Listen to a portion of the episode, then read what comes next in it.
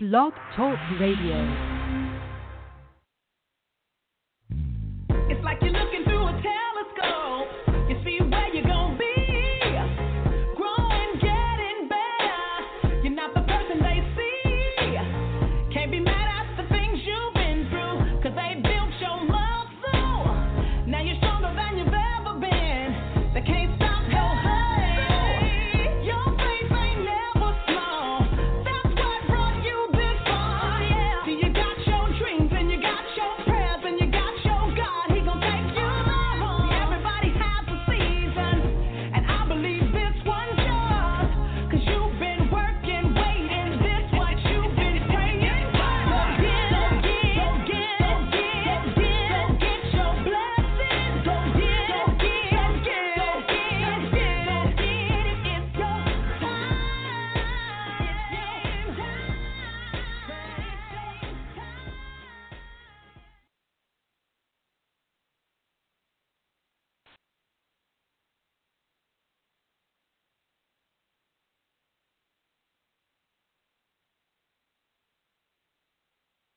Hello.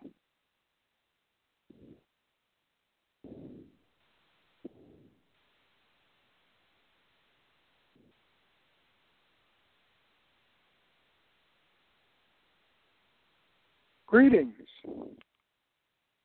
and welcome to Grace and Truth. This is the day the Lord has made, and we're going to rejoice and be glad in this day. We greet you in the name of our Lord and Savior Jesus Christ, and we're thankful to Reverend and Prophetess S.B. Stalling for making this broadcast possible. God is blessing us right now. I'm praying for the sick and afflicted everywhere. We're praying for the civil and religious leaders all over the world. We're praying for all the churches that are holding up a blood-stained banner for Christ. I hope that you will be blessed through the message that I have prepared for today. My message might be a little bit different than some messages I bring, but I think that it is necessary to bring a message like this on today. My text will be found in Second Chronicles, chapter 32, and I will be reading verse 20, 21, and 22. Let's hear the reading of the word. And the Lord sent an angel, which cut off all the mighty men of valor and the leaders and captains in the camp of the king of Assyria. So he returned with shame of face to his own land. And when he was come into the house of his God, they that came forth of his own bowels slew him there with the sword.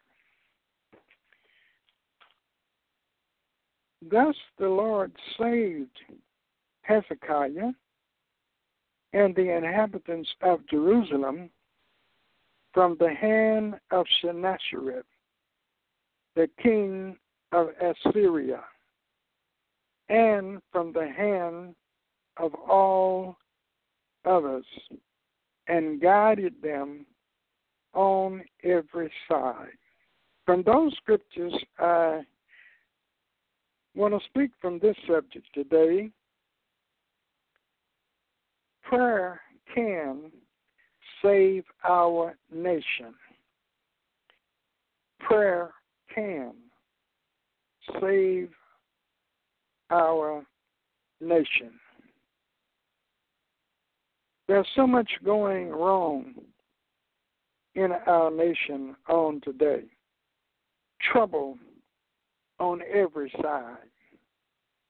the Bible tells us in the last days, perilous times would come.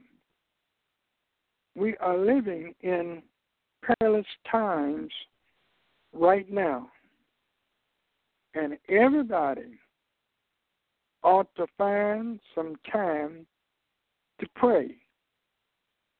Men ought always pray and not faint. There is so much anger and fear and disillusionment, so much conjuring and evil-mongering and hate, that we need to pray for God to change these things and make things better for us. Now, years ago, the fascists laughed and giggled when President Roosevelt called for a national day of prayer for peace, first Renaud and then Halifax called on God. Now then, even Roosevelt, and they said, are certain that God will continue to mete out justice to his profaners. Yes, we are going through rough seas right now. But today, I want to call up an echo out of the past. Today, our nation is in a mess. We're in a mess with our president. And President Trump has stirred up the pot and made things much hotter than they were. We are in a mess because of ISIS. People don't mind taking their vehicles and killing 100 or more people at a time.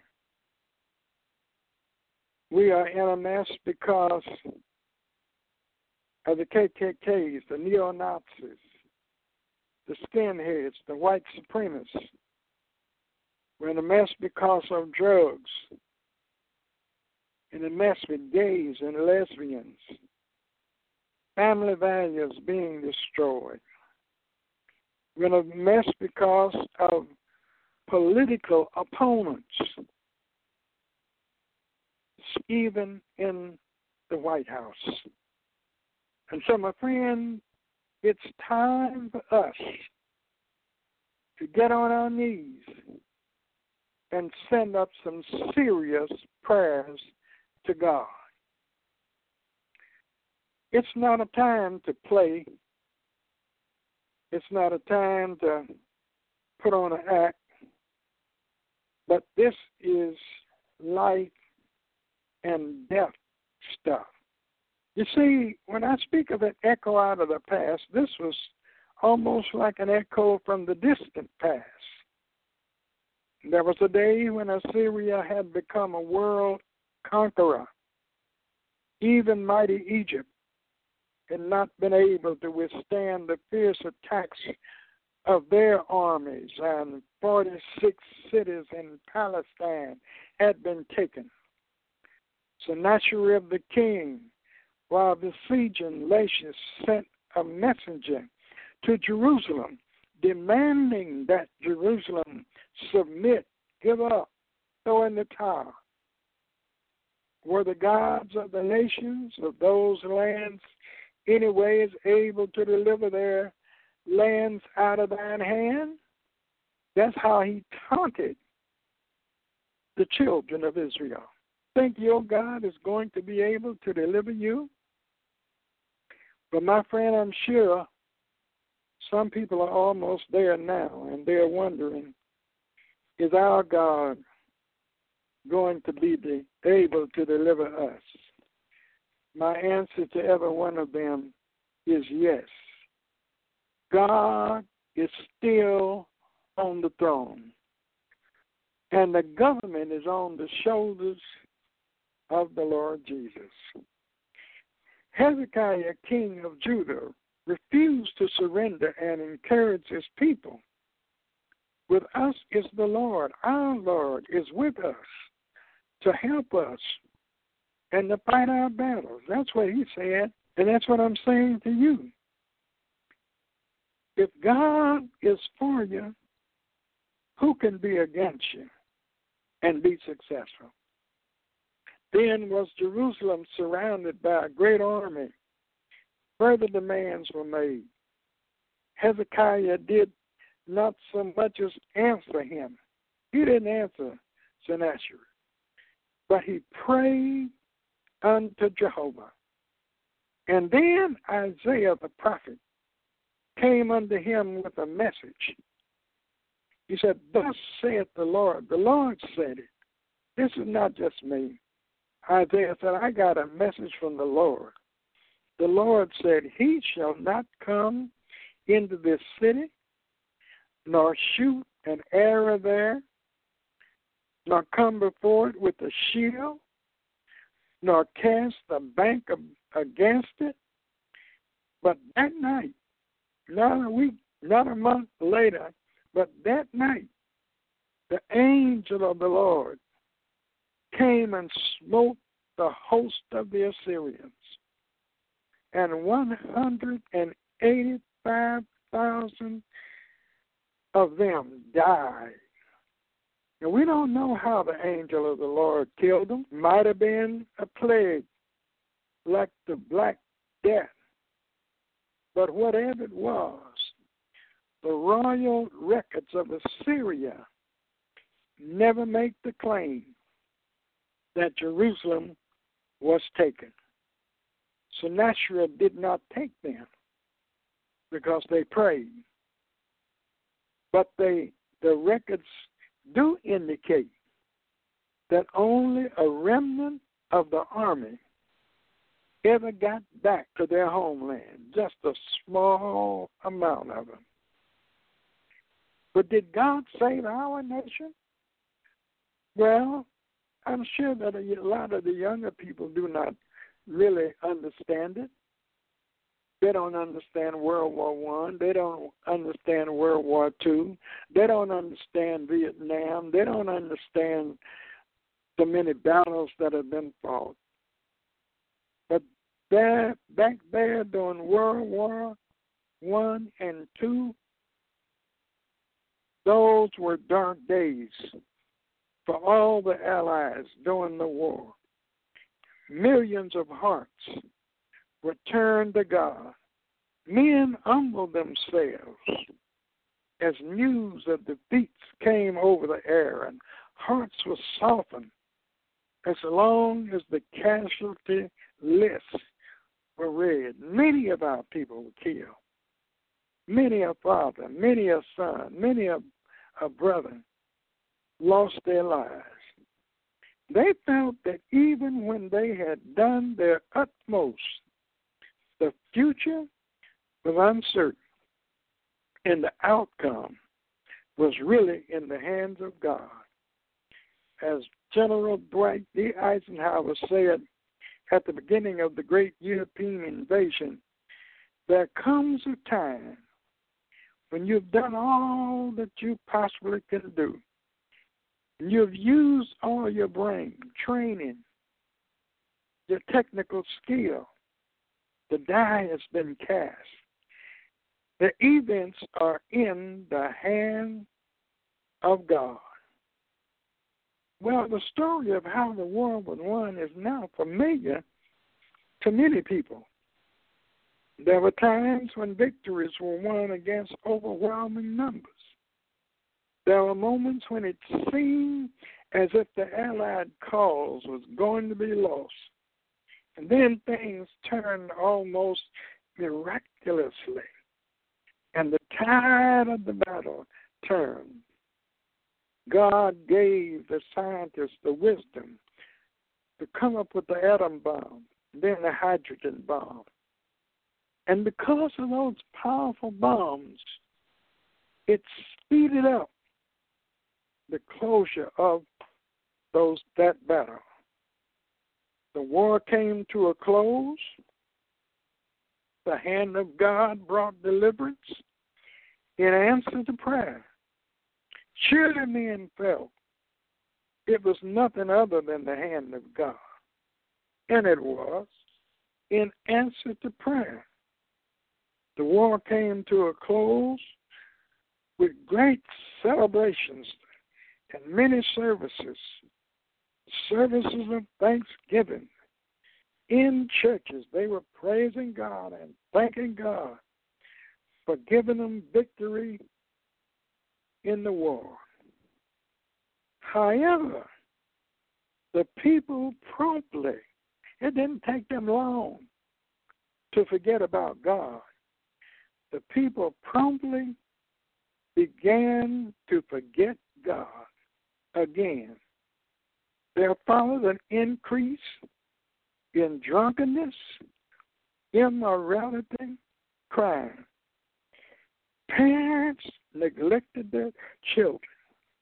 Children got into all kinds of trouble.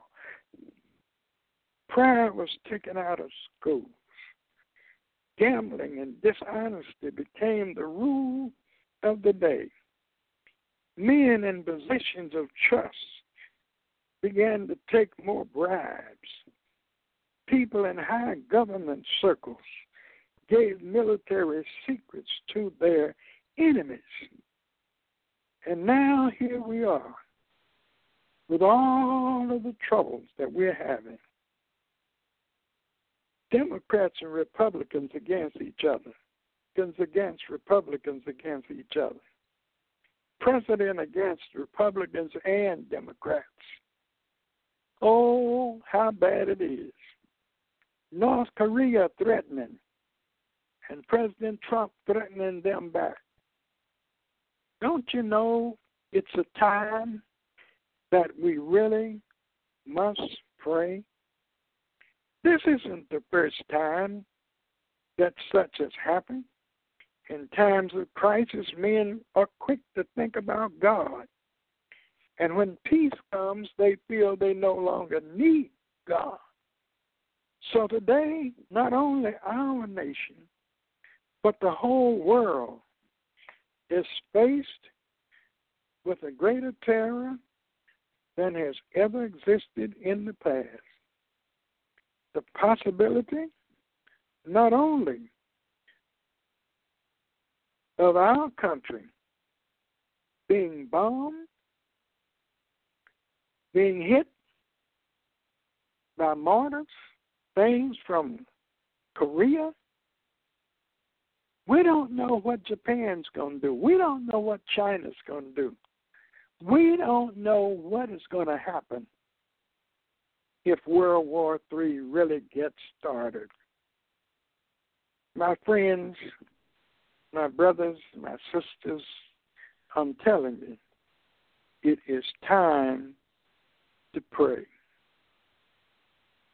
Enemies have instruments of scientific warfare, about bacteriological warfare.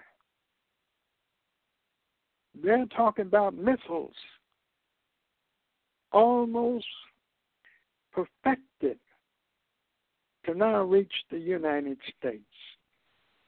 And some of our people are still living in sin, eating, drinking, being merry, but they feel like we aren't going to die until tomorrow.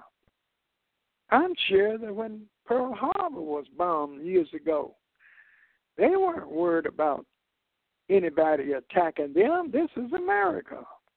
Nobody going to bother us. Well, my friend, I'm going to tell you, don't take it for granted. There are enemies right within our country who are learning how to perfect implements of warfare that can destroy thousands of people at one time. And yet some of our people still will not pray. Yes, enemies with instruments of scientific warfare which can bring about mass destruction, capable of doing so without so much as a word of warning. The enemy does not tell you, I'm going to hit you at such and such time. But in an hour that you think not, the enemy can slip upon you. And so we got to pray before the enemy attacks. Pray before they strike us. But somebody said, well, will God hear us? I prayed for this. I prayed for that. I didn't get it. Well, my friend, God will hear us. Yes, God will hear us. Yes, prayer can save our country. God will hear us. God will not only hear us, but God will save us. That in the if we do something, if we will fulfill the conditions of prayer. What are the conditions of prayer that we must fulfill? Well, we must become truly repentant. When Hezekiah faced that great crisis of the past, he called the people to a renewed consecration. You need to repent and do your first works over. But what did they do? Idols put away. The temple was cleansed. Tithes were brought in. The Passover was observed. I wonder, is America truly sorry for the evil which is spread over the nation unchecked? Is America ready to do some real, true house cleaning? Is America really ready to say, I'm sorry for my sin, for my wickedness, for my evil, for my uncleanness, for my abominations? I wonder, is America ready to do that? God said, if my people who are called by my name shall humble themselves and pray, seek my face, turn from their evil ways, he said, I will hear from heaven. I will forgive their sin, and I will heal the land. A lot of the sicknesses and sufferings and the plagues that you're going through with, if you repent of your sins, God will take a lot of that stuff off of you. Will God hear us if we pray? There's another thing we must do. We must be willing to serve God. I wonder, who are you serving? Who are you serving? You're serving that wife, that husband, your boss, your friends? Who are you really serving? It's not enough that people shall cry out to God in fear, but have no love for him, nor willingness to obey him. Many have done that, and once the crisis is over, they drop right back to the old way of life. In other words, Lord, help me out of this ditch. If you help me out of this ditch, I'll serve you. Lord, get me out of this trouble. If you get me out of this trouble, I won't do it no more. Soon you get out of it. In a little while, they're right back into what God had got them out of. So you got to be true to God. Keep the vows that you make to God. Then another thing, we must believe that our prayers are going to be answered.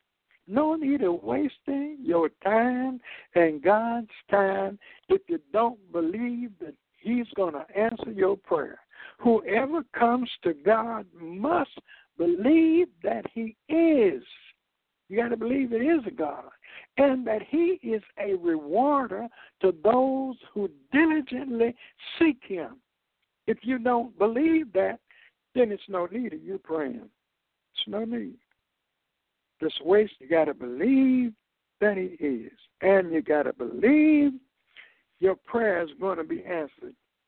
God has little respect for those who make requests but don't believe that he will do anything about them. That's the prayer of faith that gets results. Now, how can God come to the rescue of a repentant person? Well, before war comes, he can work on the minds and the consciences of our enemies.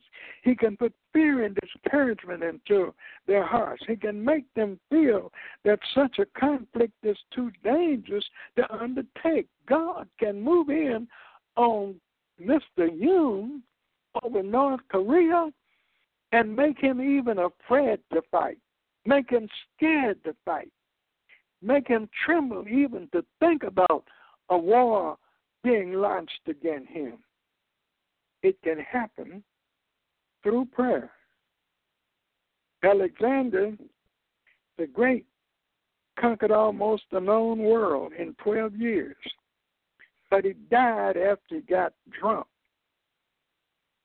Died after a drunken carousal, and his empire went to pieces. Another character, Attila, was known as the scourge of God for great empire, but died suddenly, and the danger of the world was over. The Mohammedan armies, after conquering more territory in 80 years than the Romans did in 400, were defeated at Tours in AD 732. They were actually winning on the 8th day of the battle when a mistaken rumor went through their ranks, causing panic and eventual defeat.